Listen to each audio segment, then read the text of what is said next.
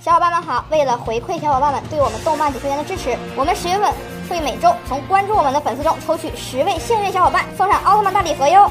请继续点赞关注支持我们吧！嗨，欢迎收看动漫解说员。大家都知道，M 七八星云光之国是奥特曼的故乡。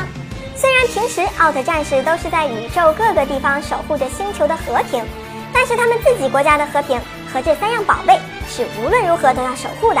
丢了哪一个，都会让光之国深陷危机。第一个，等离子火花塔，这是光之国最重要的能量来源，是赋予奥特战士能量的源泉。曾几次被人打主意想偷走。贝利亚在第二次入侵光之国时，奥特战士们没能将他挡下，让贝利亚拿到了等离子火花塔。结果没了能源的整个光之国被冰封了，奥特曼也因此失去能量而被冻结，下场啊十分凄凉。第二个，奥特钥匙。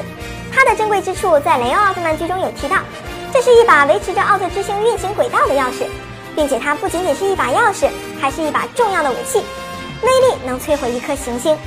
在剧中，宇宙人巴巴尔星人伪装成雷欧的弟弟阿斯特拉，潜入光之国，偷走了奥特钥匙，结果导致光之国没有根据轨道运行，差点啊跟地球相撞。最后是奥特之王出现，才夺回了奥特钥匙。第三个，奥特胶囊。这是光之国的发明家希卡利奥特曼发明出来的高科技宝贝，胶囊里寄存着奥特战士的力量，仅仅一颗就可能隐藏着改变战局的能力。在因帕克危机中，贝利亚派遣部下斯特鲁姆星人去光之国偷走了奥特胶囊，结果导致贝利亚后来有那么多强大的融合兽。幸好有儿子能跟他一较高下，不然得到胶囊的贝利亚再打一次光之国应该都不是事儿了。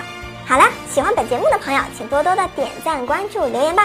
我们的抽奖活动还在进行中哦，感谢收看，咱们下期见。四十年沧海变桑田，看新疆李奶奶把戈壁滩变成良田。